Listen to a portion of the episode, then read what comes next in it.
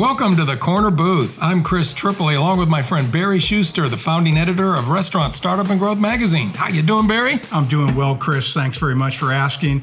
I'm looking forward to talking to our special guest today and finding out how they got in the restaurant business, why they got in the restaurant business, and hearing some pearls of wisdom from them uh, that be useful to our, our listeners today.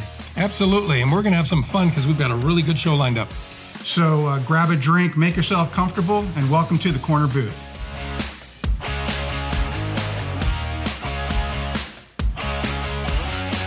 Well, Sean Walchef, uh, welcome to the corner booth. Uh, thanks for joining us today. Um, you know, um, this is the first time I've spoken to Sean, um, although we've communicated on LinkedIn for quite some time. And uh, I think this uh, uh, professional relationship we've developed um, is really something that uh, speaks to the power of social media in a very positive way.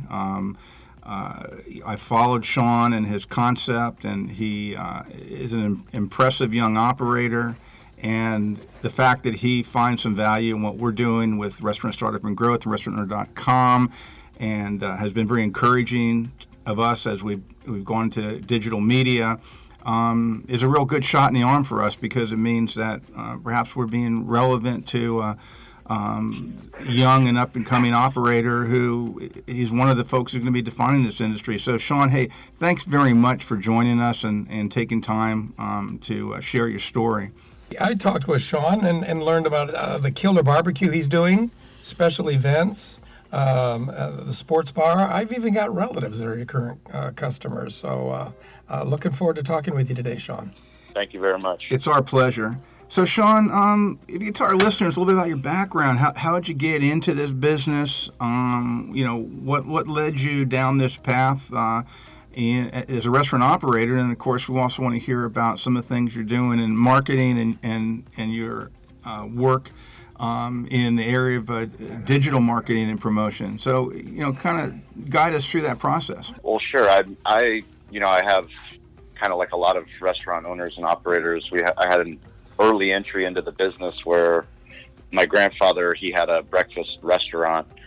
Um, he was a Bulgarian and he was a medical doctor and somehow found himself in real estate. And next thing you knew, he found himself owning and operating a breakfast restaurant. And he thought it was a great idea to have the family involved. So at a young age, um, he decided that I, it would be good for me to come out and bus tables and wash dishes when I was, you know, 12, 13 years old. And when you're in a Bulgarian household, I was so fortunate that my grandfather took me in, not having known who my father was, and you know he he taught me at a young age what what work was. Even though, you know, when I was that young, I I definitely didn't want to be there. I wanted to be with my friends, uh, playing sports and going to the beach and doing things that kids do, not necessarily bussing tables and washing dishes. So um, that that was my entry into the business. I I realized much later on in life, after I got rejected from all three law schools here in San Diego, that my path wasn't going to be a lawyer like I thought, like my grandfather had wanted. So that was kind of a, a lot of disappointment for him. But somehow, some way, found myself back um, to the same location that I was busing those tables so long ago. Um, me and one of my closest friends from college, I went to University of Colorado at Boulder he grew up in his family business. Him and I, we had an opportunity to take over a liquor license, um, full Type 47 license at a location. The like I said, the same location I was bussing tables and washing dishes, but it was in an underserved part of San Diego. Mm-hmm. So it was really a part of San Diego that nobody really would say, "Hey, that's a great idea. Go open up a biz- any business, let alone a restaurant business there." And that was in 2008. So a little time lapse for you to understand. In 2007, um, June 29th, 2007, that was the day the first iPhone came out. And the reason that I know that is because my son was born on June 29th, 2017, 10, day, 10 years later to the date. Wow. And the reason I bring that up is because I was in the hospital. All you know, my wife was being the hero of the family and doing all the incredible things that that, that women do. Um, I was looking up, you know, what what significant dates things happened on June 29th in history, and you know, I hadn't realized until then that 2007 was really when the iPhone came out, it was, it was when we were launching our restaurant, and the iPhone changed everything for everyone, not just restaurant owners. And early on, I found that because we were in a difficult location, I mean, we started with 18 employees, we probably did $300,000 in sales. Um, because we were in such a difficult location, I had to do anything and everything to get people to come into the restaurant. So whether it was marketing, whether it was joining the Chamber of Commerce, whether it was participating in events, whether it was helping with a local charity, um, we were going to do anything and everything we could to have people know who we are and what we did. And when we mm-hmm. opened, it was breakfast, lunch, and dinner, and our menu was all over the place. So we didn't, we weren't a barbecue restaurant. Um, that didn't didn't happen until the following year. But following year, we became a barbecue restaurant after throwing a amateur barbecue contest. I reached out to somebody that spent their life in professional barbecue, an expert, and um, told him that we want to we want to put on this charity event. He said he would help us put on the charity event, and um, after that, he said, if you want to learn how to do, do barbecue the right way, I'll teach you. Wow. He said, sure. So you kind of got so, in. You got in at an early age. Uh, yeah. And, and like many of us, and it was hard work. Wasn't necessarily known to you then that it was going to be your profession. I guess we should send out a few thank you notes to those law schools that were trying to tell you that the, the world did not need more attorneys. We really needed a sports bar with damn good barbecue. So that's I think that's really how this happened. Danny Meyer, um, his family wanted him to go to law school really badly as well, and, and he it didn't that didn't work out for him, and I think he did okay in the restaurant business. yes, some might say yeah. so. And I think I think San Diego, I think the foodies in San Diego are much happier having a nice community place to go than one more attorney to talk to. But the first concept that you talked about, I find interesting. So you you you first stepped into the business, and tell us a little bit more about that. That was a uh, what kind of restaurant with was the breakfast, lunch, dinner thing? It was just it was so when we took over, we took over an exi- existing breakfast business. So it was 7 a.m. to 2 p.m. Um, American breakfast, omelets, eggs, chicken fried steak, um, sandwiches, burgers, but that was it. Um, they basic people told us that no one would come and eat dinner in our community because it wasn't safe, and no one else was doing it, and that's just that was the general consensus in the community and in our village. And we said that's not true. Um, if there's great people that live in this community, people will come if we make them feel safe, make them feel welcome, and give them great food. So we opened up for dinner without really a, a dinner menu per se. It was a menu that was all over the place, but we added the sports entertainment aspect, and we it was very important to make it a family friendly bar. And I know that's kind of an oxymoron, but we wanted a place where someone could enjoy watching literally NFL Sunday Ticket to Fight Night to the Wimbledon to NASCAR, you name it. If it was on the TVs, we wanted to put a super fan in position that they could bring their family, and it wouldn't be, oh, I'm at a sports bar, but I'm at a restaurant where I can bring my son. I can bring all generations. I can bring my children. I can bring my wife. She can bring her friends. We can bring our parents. They can bring their grandparents. And um, luckily we were successfully able to do that. Uh, maybe you could explain to the listeners exactly how you approached that, because that's a very interesting fact that you stated. You wanted it to be entertaining, high energy, uh, all of the sports, but at the same time, something where uh, family was going to feel comfortable uh, dining out as a family unit. So, uh, did you do that through design, lighting, uh, menu? How did how did you reach out to show that it was a place for everybody? That's a fantastic question, and it, we had to do that through everything. I mean, it, it, was through our culture, through our branding, through the lighting, through the dec- decor that we picked in the restaurant, through our operations, by having parking support staff, by having hosts that smile, by having people that understand that we have 17 TVs. With, and it's never about the number of TVs; it's about the quality of TV and the viewing angle. As a sports fan, you can get 80,000 people into a stadium, but that doesn't mean everyone's got a great view of the game. Mm-hmm. The same thing in the restaurant. Every single seat needs to have a great viewing angle of that high definition TV with the correct game on at the correct time. Kickoff starts, I don't want to miss kickoff if I'm a super fan. And we, being a super fan, helped us build a restaurant for super fans, understanding that yes, my children all have Chargers gear and they have Gulls hockey gear because that's our minor league hockey team, and they have Padres gear. That's important for us, and I need my. If my wife's not comfortable going to the stadium because there's not a nursing room or a place that she can change a diaper, guess what? We're not going to go to that stadium. So the same applies in our restaurant, and really, part of our philosophy has always been is operating like an event business. Every single day is an event, and it's just a matter of that. That's the advantage of being in the sports and entertainment is that that's ingrained into our marketing is no matter what, there's always an NFL season, there's always a Major League Baseball season, there's the World Series, there's the Olympics, you name it, they're on there. So it's not so much where somebody we're going to turn some away, someone away because they don't want to see the Olympics. We're going to still take care of someone that wants to eat barbecue, um, but they would also have an incredible view of whatever was on TV. Well, speaking as one of those 80,000 that typically goes to the live venue and isn't happy with your seat, uh, I applaud you for that. So, Sean. Thank you.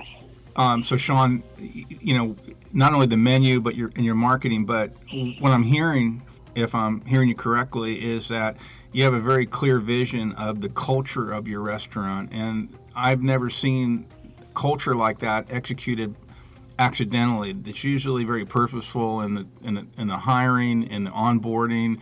Um, is there something you can tell me about that? Am I on the right track? You're 100% on the right track. Everything we do is intentional. Nothing happens by accident. So every single thing that we teach, if there's a checklist, if there's a policy, procedure, it's there for a reason. And it's our job as leaders and as managers to communicate that to our staff, but also to find the right people that understand that we're in a caring business. I mean, hospitality, customer service is the worst standard there could possibly be treating someone as a human is a higher level than treating someone with great customer service, in our opinion, because hospitality goes to intent. You have to use all of your senses to understand what someone needs because every customer that comes into the restaurant, they have different needs and they're choosing to come and spend their discretionary income, hard earned money with us. We need to create a memorable moment. And that memorable moment is going to be masterfully engineered, but there's magic that happens and it we're in a human's business, so we need to have people that can execute that because I'm not going to be at the restaurant every day, every shift. You know, my general manager's not going to be there every day, every shift. We have to have great people that understand that we're we're selling that we're selling a story and we're selling an experience. And if we're not memorable, then they're going to choose to go somewhere else. And your engagement in the community seems like an important thing to you as well. Can you talk a little bit about that and and how that supports your guest traffic and your reputation and your business in general. Yeah, I think you know we've we've always been so. I've I was very fortunate to be inducted into the Pro Football Ultimate Fan Association, which is essentially kind of a Hall of Fame for super fans for all 32 teams, and there's six people that have been inducted as San Diego Charger fans now, obviously Los Angeles Charger fans, but mm-hmm tailgating is tailgating is something that kind of brings everything together for me, is because people say that they're a sports bar, they say they're a sports fan, until you see action or until you see someone show up at an event, you don't. That's where the magic happens. The, the magic happens when somebody when it's the in-person connection when I say that I'm going to go to the game, and not only am I at the game, but I'm at the game four hours early. I'm there when the gates open. Mm-hmm. I'm bringing things to the game. I'm, it's a potluck style. I'm bringing extra chairs. I'm bringing ice. I'm bringing a cooler.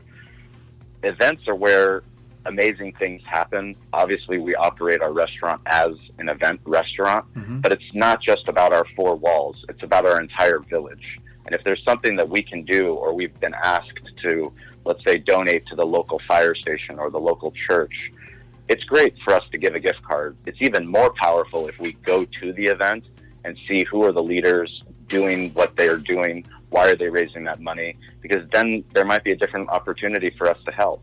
And it sounds to me is that the, the community really got behind you in a big way when you ran into that situation where there were detractors um, on social media who didn't like the fact that you were still um, a Chargers fan and supporting the team, even though they had uh, left for Los Angeles. I remember we covered that in the magazine. Uh, I was super impressed just how people said, "Hey, listen, we're not going to allow these folks to come in and and say anything negative about this great concept." Well, I, I appreciate you saying that. And before we go any further, I definitely don't want to forget that back to 2008 when we opened up the restaurant, the first subscription that I signed up for was restaurantowner.com. And I credit restaurantowner.com for keeping us in business and Restaurant Startup and Growth magazine. Literally, all the articles, all the resources, all the education, everything that you sent us, I read it. Eric, my general manager, read it. And it forced us to eventually hire a company called Restaurant Solutions, which helped us get weekly profit and loss statements. And that was not an easy thing to do. That was one of the most difficult things to do, but I credit that to keeping us in business today and us even having that conversation. So thank you. Um, before we go any further, for the for all that you're doing, and the fact that now you're doing it digitally, which is even more powerful, Sure. so that you can do it in audio form and uh, people can learn while they're driving to their uh, place of business. Well, thank you so much for that. that, I appreciate that. But but back to your question, which was about the the, the detractors, and you know, whenever you put your heart into something and you fly your flag, um, whether that be for a team or whether that be for something you're a cause or whether that's your brand, there's going you you want to shout it from the top of the mountains, which is what we do, and which is why I'm a super fan of the San, of the San Diego Chargers, now the Los Angeles Chargers, for the San Diego Gulls, the San Diego Seals is our local lacrosse team. We've made partnerships, strategic partnerships with sports entertainment because that's something that's ingrained in me. It's ingrained in me. It's ingrained in my staff. It's ingrained in my wife. It's ingrained in my children already. I mean, my son, before we even had this call, we were watching morning news, Fox 5 News, and they put up a commercial about the goals. And he's like, Goals, hockey, daddy, hockey. And it's, he knows, he wants to go to the hockey game. Mhm. So for us, taking a stance as far as supporting the team, we knew that people, like, we knew how much anger there was because we were angry too. You know, we want, I, I, I wish that the team was still here. I wish there was a stadium. We were on a committee to literally save our bolts, which was a nonprofit entity that worked with the Chargers organization. We worked with the mayor's office. We worked with local politicians. We volunteered our time to literally try to save our team. And no matter how you feel about the current president, the night that the president was elected, we were at the restaurant with five, three, three TV stations from San Diego, two TV stations from Los Angeles, all covering the Save Our Bolts group that had all come to be the epicenter of the vote. And the vote for us, the only thing that mattered that night was the vote on the stadium. Exactly.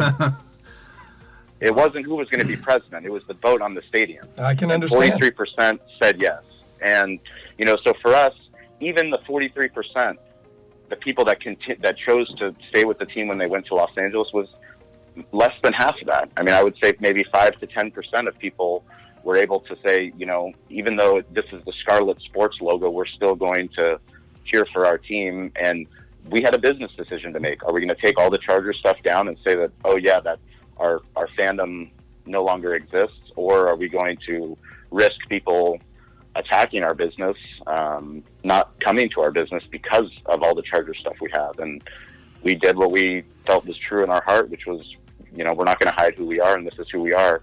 The beautiful thing about it is that because we had built so many relationships by doing what we said we were going to do, by showing up, by building connections with local radio, with local writers and at Union Tribune, with people in the news, um, plus other community leaders and thought leaders in San Diego.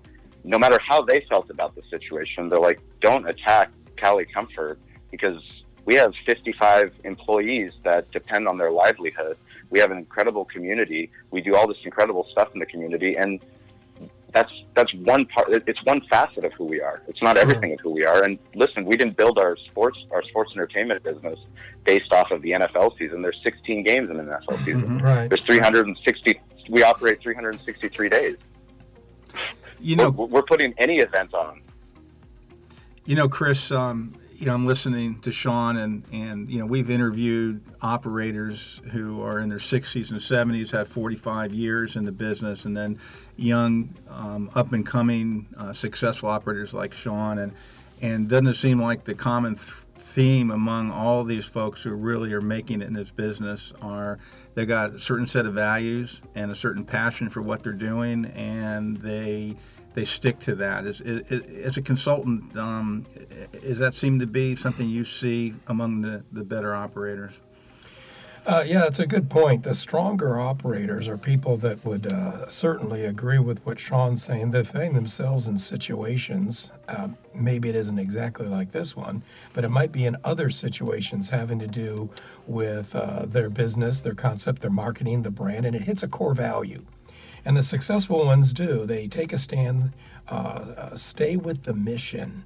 Uh, and and by staying true to your mission, by staying true to what you're interested in, uh, and what your you know main goal is, and we heard that your main goal is providing the best hospitality in a casual sports environment for the whole family and the community. Well, that's a lot bigger than one situation that may have aggravated half the city. So you stay focused on that, like it sounds like you did. You work your way through. So, Sean, um, uh, you've you've got a well-established business. You've got 55 employees. You, have got good reputation in your community, um, and now you're running this business. And and um, how is your role changing as owner and operator as you become more established, bigger, more guest traffic? Um, sure, it's been over ten years now. To over ten yeah. years now. So, so from the beginning to now, I imagine your role has changed. What what you know? Can you can you walk our listeners through that process of going from starting this place up to where you are now, and and what does that journey look like for you? Yeah, I think.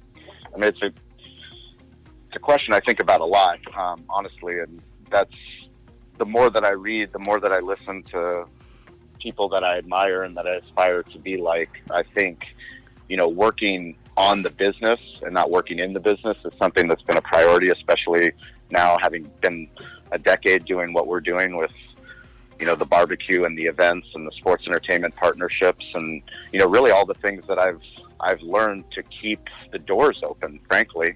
Um, the world is changing. It's changing so rapidly to the fact that we're having a podcast now that can be distributed to somebody that's in Bulgaria, that owns a restaurant that speaks English, that's interested in someone's story, someone that's in Australia, someone that could be in Texas. It's that's the power of the internet. That's the power of the smartphone. And you know, for me, turning, doing what I've been doing for the last three years with publishing a podcast and writing a blog I've really combined those into what we do now, which is, you know, we we started a podcast called Behind the Smoke Podcast. I started that with one of my closest friends. He owns and operates Valley Farm Market. Um, his name is Derek Marceau, and we started recording. We built a studio above the butcher shop, and we called it Behind the Smoke Podcast. It was we were going to talk to barbecue people, but we were also going to talk to business people, people in sports, people um, that we admired, and what I found during that journey was that that was something that I was learning things about other restaurant owners, um, the same way that you guys are every single week, even though you've been in the business so long. Um, once you have those conversations, you start to learn things and see how all these pieces are all working together. Um, because just because you're in marketing, just because you're in sales, just because you're in branding doesn't mean you don't need to know about publishing on LinkedIn. Doesn't mean you don't need to know about Twitter. Doesn't mean right. you don't need to know about mm-hmm. Instagram. You can't just say, "Oh, social media, that's somebody else's problem." Like it's everybody's problem because that's where everybody is. And if everybody's there, how do you get your message out on those platforms? Right. It can be overwhelming, you know. And every uh, every single person, we have our own I don't know if I probably can't cuss on your podcast, but it's our, you know, our, our aha moment. I mm-hmm. call it something different on our podcast, but it's our, it's an aha moment where, where you realize that some piece of technology, do either of you have an iPhone or Android? I'm an iPhone guy. Yeah, so am I. iPhone? Yeah, we're all iPhone communists here. Do you use, do you use Apple Pay? I uh, don't. I, I, I have it. I don't use it. Um, certainly not as as frequently as my 20 year old kids do, but you know, I, I do have it, and occasionally I will use it. Okay, Barry, you're going to be getting on a plane. Yes. Of course. After this podcast. Yes. So are your t- are your tickets on your phone, or do you actually have physical tickets? My my tickets are on my phone. I don't. If I can avoid paper, I will avoid it for lots of reasons. I'm kind of a tree hugger, I have to say. I think that's a big that, change. A lot of people are just using that. I don't even know if I've seen a traditional old-fashioned boarding pass. I, I do, I do. I do see them. I do see them. Um, but I'm I'm really interested in in in, in your point. Uh, keep keep me going here. So this is this is the aha moments. Is you know, at sporting events, before you get a ticket, you make sure you have the ticket. You check 16 times: Do I have the ticket? Do I have the parking pass? If I don't have the ticket, I can't get in the stadium. Same thing with the ticket to the plane. But now we have it on our phone. And back to the Apple Pay for somebody like me that's yelling and screaming how everyone needs to be on every single platform and be on digital. Like I didn't even use Apple Pay and probably until about a year ago, maybe a year, two years ago, because I was worried that I would look stupid or I would hold up the line at the checkout because I wouldn't know how to use it. Mm-hmm. Like that's just a stupid thing for me to be worried about, but that was the honest truth. and then eventually, I put I put my credit card into my phone, and then I got a new iPhone. It was a, I have an iPhone 10, uh, 10x, Mm-hmm. and I double click when I go to the register and I see the Apple Apple Pay, and I don't have to take out my wallet. I don't have to stick the credit card in and wait for the chip. I don't have to sign anything. I don't get a receipt, and I'm like, that was the most seamless transaction I've ever had. And then now all I do is everywhere I go, I, I look and make sure, do you guys have Apple Pay? Because that's the only way I want to pay. But that's that aha moment that even for someone like me that thinks that everyone needs to be doing things digitally, I, trust me, there's things that have to happen in person, which is essentially the essence of digital hospitality. Everyone's in the digital business, but every business needs to be in the hospitality business. And that's the advantage, frankly, that an independent restaurant owner has is that we've spent our lives and our livelihoods literally building our business in one of the most difficult business there is, which is the senses business. Mm-hmm. I mean, we're operating little factories where we have to produce quality food. That I mean, how many things have to go right to get a five star Yelp review? Like, I, Everything. don't- I don't even know. I, pro- I probably should figure it out, but it's a lot. Hundreds, if not thousands of things, And, and touch points. Well, it's like putting a puzzle together that you do well every single day. Most operators will say that that it's like uh, every piece has to fit from the front door to the back door, from the service to the quality, from the timing to the cleanliness, from the you know from the comfort zone to the atmosphere, the music, etc. So yeah, it's a. Uh, I think every listener I think is is getting some valuable points that you're approaching hospitality like that. That that every uh, stone uh, is turned over, every detail is looked at, and it's because um, if you're going to get the five star review, every piece of the puzzle has to fit. and it, and it- Correct. And and no, go ahead, Sean. Go, please. go ahead, Chris. no, well, back to the. There's so many more touch points now because of digital. So you can get a message on Google Maps. Someone can message the business. Someone can send me a DM on Instagram. Somebody can tweet at us. Somebody can. I mean, it's coming from all angles, which is overwhelming for a restaurant op- operator because we already have enough to do, right? Right. For, fortunately for me, I've got some. I have a blood type that I, I love it. I love the chaos. Like organizing the chaos is something that I've, I've, and I've been able to recruit other people onto my team. I have a producer, Stover in Portland, Mhm. that's helping me produce my podcast. That's helping me write blogs based off of the podcast that we're doing. I've got a production team that does video and audio so that we can really do what we're trying to do. I've got Kyle uh, Fluger, who runs Mithril Media, who's my web ninja. He makes us mobile first. He literally, I'm the only client that's ever asked, I, I want a restaurant website. I want to be able to buy barbecue online. I want it to integrate with DoorDash. I want it to also have our own feature that goes directly to the POS so that we don't have to pay DoorDash that fee. So I want all this, and I want catering online, so it's online and easy, mobile friendly. Oh, and by the way, I also want you to publish podcasts and blogs on that same website. Of course, I can't do that myself. I know what I want, but he's able to do it. So it's like it's the power of asking for help in this kind of day and age where a restaurant, an independent restaurant owner can literally become the media company within their own village. And how is uh, all that effort and, and creativity you're putting into media, which is impressive, um, how, how is that driving not only guest traffic, you know, initial guest traffic to your restaurant, but helping you build that loyalty, which we all depend on to, you know, to, to keep things moving? I mean, I think a lot of it's just it, it's brand awareness. It's you know, it's being top of mind. Um, there's a book, um, Top of Mind by John Hall. It's one of my favorite books um, that I continually recommend, and also Story Brand by Donald Miller. But it's clarifying your message in a way to understand that every business, including restaurants, like we're in the e-commerce business. We need to generate sales online through our website, whether that's through gift cards, whether that's through booking reservations, whether that's through catering, whether that's through delivery, whatever it is. Like we can't ignore that people want to buy things easy. Thank you, Amazon Prime, for making, you know, packages show up at our house. But guess what? That means that everyone wants packages to show up at their house and they want the quality there, right? Mm-hmm. And what about because time is the most time is the most valuable thing we all have. That's what we all want. So I'm wondering, um, uh, knowing that these last few years have allowed you the opportunity to do all of that, get into the digital marketing. Uh, congrats on the successful blog and the behind the smoke. Uh, in other ways, how has your role changed from the hands-on operator that you were when you started to the structure you have now? Uh, maybe you could tell the listeners a little bit about the operating structure that you know you need and what their roles are in order to operate the front and the back of the house and allow you the time to do the marketing that you do.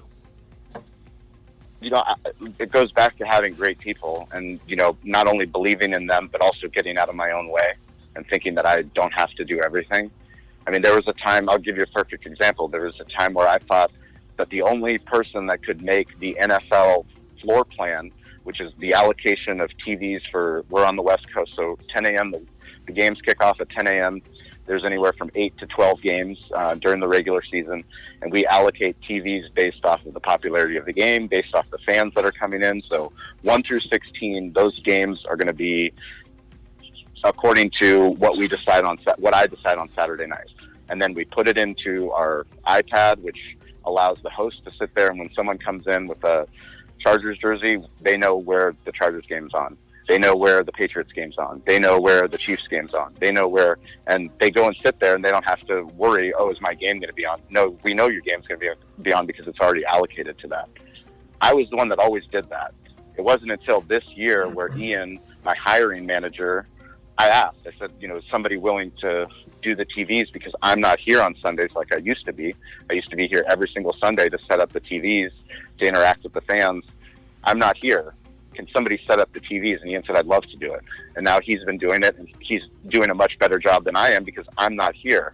You know, fans fans change. We have big groups that come in that might want to cheer for the Cowboys. All those things, and let you have to put that in the hands of the people that are sure. there with the customers. So, um, I don't know if that answers your question. Oh, it does. so that, that's the only. Yeah, developing yeah, people is uh, a good point to get to, whether you're one unit as you are, uh, whether people are thinking of having more, you know, units, and there might be some listeners that are. You just hit a very key point that uh, that maybe you could expound on, and that's the finding of those key people, promoting them from within, perhaps, or did you go out in the community to find them? Developing others that you can delegate to, and then how do you supervise and evaluate them? Because obviously. Uh, without a good structure behind you, you're not going to be able to uh, grow your business. That's correct. Yeah, and you know if, if there's no way that we could expand our catering business if I didn't have a catering manager like Steven that was willing to be anywhere and everywhere I asked of him okay. um, to do the quality of standards that we have. Um, you know, I, I send him to VIP caterings, to charity caterings, and if I can't be there, which usually I am, but as we grow, I'm not going to be able to be at all of them. I have to trust that he's going to do the entire checklist, quality control checklist of who we are and how we operate in a way that's going to allow us to make a memorable moment, not just for the person that paid for the catering, but for the hundred people that came there and said, "Oh my God, how did we not know about Cali Comfort Barbecue?" There you go. Yeah, we have to use we have to use them at our next event. We have to use them at our wedding. We have to use them at our company retreat. So you've got uh, management support, you've got catering managers, and then how do you work with the actual product line? Uh, do you, uh, over the time period that you've been open, do you do calculated scheduled menu reviews, evaluations, seasonality, or how do you approach menu? Yeah, quarterly. So literally, we've we've gone from every single menu we've put out, which is typically, I'd say quarterly, but it's probably more like twice a year. It's less. We found out that simplicity is gold and the less we have, the easier we make our operations, the easier the quality is. And unfortunately, there's there's bystanders when you when you choose to do less, when you choose to, you know, streamline your process so that you can. We need to get as much barbecue out of the restaurant as possible. If I have two Old Hickory pits right now that are smoking meat, they have we have ribs we smoke for six hours. We have brisket that's smoked overnight. We have pork butts that's smoked overnight. If there's space in that smoker, then I'm not doing my job. I don't care how the, how that barbecue goes out of the restaurant, whether it's sold to somebody that comes in, whether it's sold through DoorDash, whether it's sold through catering. But if those pits are running, they need to be full. We're getting once hungry. those pits are full, once, those pits are full, then it's my job to add another pit or to add whatever I need to add. Right. So, in addition to the main barbecue line, I mean, are there other products, other say beef, turkey, other things that you run through the pits too? Uh, so we do. We have uh, rib tips, pork ribs, uh, brisket, pork, and chicken. Chicken, good. And tri-tip. Excuse me. And tri and tri-tip. Yeah, yeah, I, I see what you're saying. That's a good point. Simplicity. Um, I think I just kind of want to underline that we've heard that from others too, that say that you that variety to the consumer no longer means an awful lot of items. Uh, you can get a lot of variety by still having fewer items, but doing you know different main products within that fewer menu list, and that sounds like what the thought that you're prescribing. Yeah, and you can't be everything to everyone. And I think one of one of the most important things that we learned early on is that we're not in competition with anyone. We actually promote other barbecue restaurants that are less than a mile away from us. We invite other barbecue operators. We partner with them to come and put on uh, the Spring Valley Tailgate and Barbecue Festival, and it's about growing the brand of barbecue, of craft barbecue, of, of you know partnering together. I'm sure you guys have heard about the San Diego craft beer and what Yes. what they were able to do with Ballast Point and Stone Brewing. All what happened was all these craft brewers they got together instead of being in competition like Pepsi and Coke, they started collaborating with one another and started realizing that if we share industry industry thoughts and industry the same way you do at restaurantowner.com, Mhm. we're we're all we're all stronger together when you filter down that information and you give us industry related articles, you give us forms, you give us checklists, you give us vendors that we sh- that we could use to help run our business. We're, be- we're, we're better when we ask for help, when we seek when we seek help, and we actually take that help. Great. And I really, you know, I'm really enjoying that philosophy, which I'm seeing more and more with uh, the modern operators, the, the rising tide lifts all ships mentality. It's it's it's a great thing, and I think it works. You know, Sean, you you've embraced technology. You em- embrace the consumer's need, all of our needs for and wants for uh, convenience. Um, you know, one of the topics that always comes up in these um, podcasts is is third party delivery. It's such a hot topic right now, and you know, depending who you talk to, um, everybody accepts this is the way of the future, and they have to go along with it. Although we all understand what the challenges are in terms of the, you know, it chips into our margins. We don't necessarily have control of the product once it leaves our door. But um, I'm hearing something a little bit different from you because you, you not only accept it as the future, but I'm getting the sense you embrace it, and maybe you can tell us something how you're making it work for you. If I'm not reading too much into what you're saying. No, you're uh, you're 100% correct, and I I think the problem that obviously we all look at is it's the elephant in the room, and that's 25% going straight to the delivery, and that's you know an average. 25% doesn't work. It doesn't pencil. The math doesn't work. Right. But that's not that that's not why delivery is important. Delivery is important because now you're an e-commerce business. Now you're literally generating a sale digitally that's coming to you that you didn't get cash. Someone didn't come and give your server cash or your hostess cash, and then your manager reconciles that cash at night and then drives to the bank to go. I mean, it's such an archaic process now that we have Amazon Prime, now that we mm-hmm. have all the convenient, now that we have Uber, now that we have all these things that we have Apple Pay. What what people need to realize is that by doing delivery, it's less about doing delivery than it's about understanding how does that work. So how does delivery work? And if I have to pay the 25%, just consider it paying 25% in the education of understanding, oh, how can I implement it? Because, you know, yes, I'm a French restaurant and we only do this thing, but I'm in a community where there aren't many delivery options. Can I do something different with my existing staff and my prep and all the things that I have so that it's not jeopardizing the people? Because I understand. I mean, there's a reason why we are exclusive with DoorDash right now. We don't have Uber Eats because we want to slowly roll out delivery so that it works for us. Because it doesn't do us any good if somebody a first time customer goes to DoorDash and they say oh I've heard about Cali Comfort. I heard them on the on the news. I saw them on radio. They do a podcast. I follow them on Instagram. I've been waiting for these ribs forever. And then all of a sudden the ribs come and they're dry because they took too long. Like that that's that defeats the whole purpose right? Mhm. so we have Exactly. to work our way through those challenges What's your but by vi- accepting delivery go ahead? by accepting delivery, we're accepting the fact that we're an e-commerce company. And that's the biggest thing that restaurant owners need to understand is that their website needs to generate sales for them. Like Mhm. until you start thinking about your website, and, and that's the crazy thing is that we live in a world where all restaurant owners know they need to be on Instagram. They know that if they can't do it, they need to have someone do it, the chef do it, that someone from their someone within the, their their walls comes into the restaurant, they're going to post it on Yelp or they're going to post it on Google or they're going to post it on TripAdvisor. They all know that these things are happening. So if you do and if you do know that, and then you say, okay, well, we're going to start posting on Instagram. Maybe you post three times a week. Maybe you post once a day. When was the last time you posted on your website? You own your website. Instagram might change. Facebook might change. YouTube might change. Like it's the act of doing it that makes you as empowered as I feel right now because I know that the more that I do it, the more that I can understand the opportunities, not just for me as a restaurant operator, but for all the other restaurant operators and small business owners. Because So- small business owners have the greatest ability to pivot. I don't have I don't have to ask for permission for anybody. I don't have to go to a regional manager. I don't have to go to you know a board of directors. I just go. I say we're turning into a media company, and we turn into a media company. It's a very good point.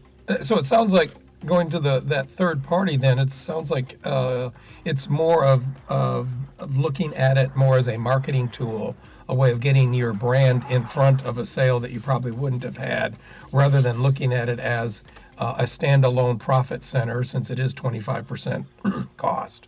Am I understanding right? Correct, hundred percent. It's not a. Pro- I don't even look at it as a profit center. I look at it as an opportunity to understand delivery. I look at it as an opportunity for to understand how do I integrate it into my website, my mobile first site, so that it's easy to order for somebody that, hey, like me, we just my wife and I we just moved to East Lake, which is a community in San Diego, and we have two small children. My daughter's seven months old. My son's two and a half. It's hard to get out, and we love going to restaurants, but it's hard, and sometimes it's, hey, I'm going to order DoorDash. Mhm. What's available? Exactly. It's I all about convenience. This is, this is what's available. Correct. Does the third party delivery? Um, do you do anything with the third party delivery to encourage that um, that guest to uh, come and visit you uh, and dine in? Is is there something that you do in in terms of what they receive that would give them some incentive? Hey, listen, you know, I, I love eating this in front of the the television, watching Netflix, but I think I want to come out and and and dine in uh, their restaurant. That's a great. That's a great. A great point and something that we've actually talked about in our development meetings, and that's offering something as you know a bounce back or something um, of that nature, where somebody. What what we do is we make sure that the packaging and the quality of that DoorDash experience is better than any other DoorDash experience, which is the same thing we do at a catering, which is the same thing we do when someone comes in. Is if we make it every single meal is that's our Super Bowl meal that we have to we're preparing the greatest meal ever, the last meal, the last supper, then it'll speak for itself. If not, then there's we're gonna have much bigger problems. But Exactly. yes, to your point, that yes, to your point, there's a lot of creative opportunities to get a DoorDash customer through the doors. And and see, and that makes great sense since you look at this as a marketing tool, then to see it all the way through to try to get that guest to their next step gets you the you know gets you to the return on investment from a marketing standpoint. Um, what other challenges uh, keep keep you up at night or on your mind that you think are facing you and other independent restaurant operators? I mean, the, isn't the, la- the the list is infinitum. I mean, it it it's, it, Well, don't scare everybody away, but you can pick a couple. I mean, I mean, we, we're, we're operating in the state of California. Our minimum wage continues to go up. It's challenging to, you know, figure out how do we run our restaurant and staff it adequately so that we can provide five-star customer service, create memorable moments. How do we keep our insurance costs down? How do we, you know, build an infrastructure? But the more that I surround myself with the people that I admire, and I do that through podcasts, I do that through books. Um, I have some in-person mentors, but the more that I do that, the less noise there is, if that makes sense. Because there's so much noise out there, and Mhm. all I can do is what I can control. I can only control, you know, our brand, where our brand is going, what our brand plans to do.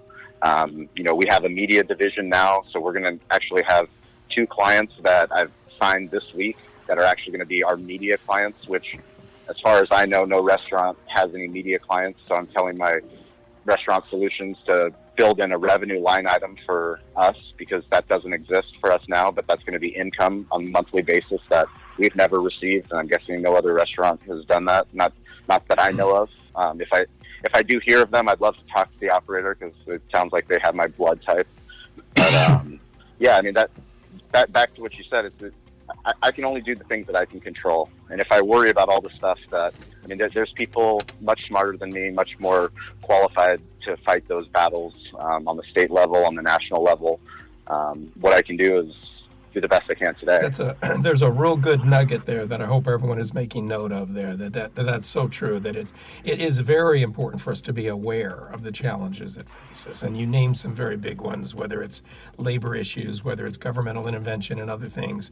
Uh, but there's a big difference between being aware, though, and directing your attention. Uh, it sounds like you're directing your attention and that of your staff to what we can control. Every guest, every call, every event, every time the door opens, and and that's a wonderful plan of attack. Thank you. We've learned a lot in 11 years, and we plan on learning every single day from here on out. Always learning. I love to hear that. Sean, when we wrap up uh, these interviews with something we call our Fave Five, it uh, gives our listeners an opportunity to you know get a little more insight into our guest on a more personal level. And so we have a few questions. Um, you know, what what's your go-to food to eat? Uh, what's what's your comfort food? What when your family and you you know just want to have something that really makes you feel good? Um, what do you eat? Maybe it, maybe it's barbecue. You love barbecue, but is there something uh, else that you uh, you and your family enjoy? Uh, there's a Japanese restaurant called Ichiban that I grew up. My my grandmother, she's not by blood grandmother, but she um, she's grandmother in every sense of the word, other than that. Mhm. Um, she was Japanese, and my grandfather was Bulgarian. But we would always go to this. It's not a high end sushi bar. It's it's a, it it would be a Cali Comfort equivalent of a, of a sushi restaurant, but that has Japanese food. Um, they have udon noodles and chicken teriyaki, fried gyoza, now I'm really hungry. things like, things, things like that. Yeah. sushi is a go-to. Yeah. Good for you. How about how about a favorite place you like to go? Maybe a best trip or a place that you you like to go to when you have the time. Best trip would definitely be to uh, Hawaii because it makes my wife the happiest. She's the happiest when she's in Maui or Hawaii. Yeah, well, we have the beach here in San Diego, and we love the beach. It's, I guess, it's something about being um, on the island and uh, exploring, and you know, I guess farther away from San Diego, farther away from the epicenter. Well, it's it's ma- it's magical uh, for sure. I can understand that. Um, do you have a favorite restaurant? Uh, you know, in, in Southern California, I, I'm from California originally, and you know the whole state's got some really great restaurants. Um, is there a place uh, besides your, your own, of course, that um, you really that really stands out for you? Well, my my favorite personal restaurant is is Luznica, which is in Bulgaria, um, in Vratsa, where my wife is from, and that's where I proposed to her. Oh it's wow! a, it's a Oh, vin- good it's- memory. It's a vin- thank you. Yeah, I have to remember that one. what what kind of what kind of restaurant Uh, is that? Tell me about it. it's a it's a it's a Bulgarian restaurant. So Bulgarian food is Mediterranean, um, lots of vegetables, cucumbers, tomatoes, feta cheese. Um, they're they do a lot of pork, um, but it's yeah, it's in a vineyard. It's just outside of the city, and it's uh, just this incredible restaurant. We always go to at least multiple times when we uh, go out to visit her family um, who live out there. We go there once a year. So Well, good for you. That sounds wonderful. How about how about a favorite person? Uh, maybe a, a key influencer or a mentor that means a lot to you. Um, I would say Gary Vaynerchuk and David Meltzer. Mhm. Um, David Meltzer locally, Gary Vaynerchuk. Um, never met him. He's responded to multiple different platform exchanges I've had with him, emails I've had with him. Um, but the content that he puts out on his podcast, the content he puts out on YouTube, on Instagram, on TikTok, you name it, he's everywhere. Um, he's teaching people, businesses, brands how to become media companies, and he's doing it by doing it and talking about it, sharing all his secrets for free. But Dave, David Meltzer locally, um, he's been teaching me how to ask for help, which Yeah. is something that's very. You would think that that would be easy to do, given all the things that restaurant owners have to do on a daily basis. But I guess once I do think about it, I guess I'm asking for help is it, it, it is hard to do.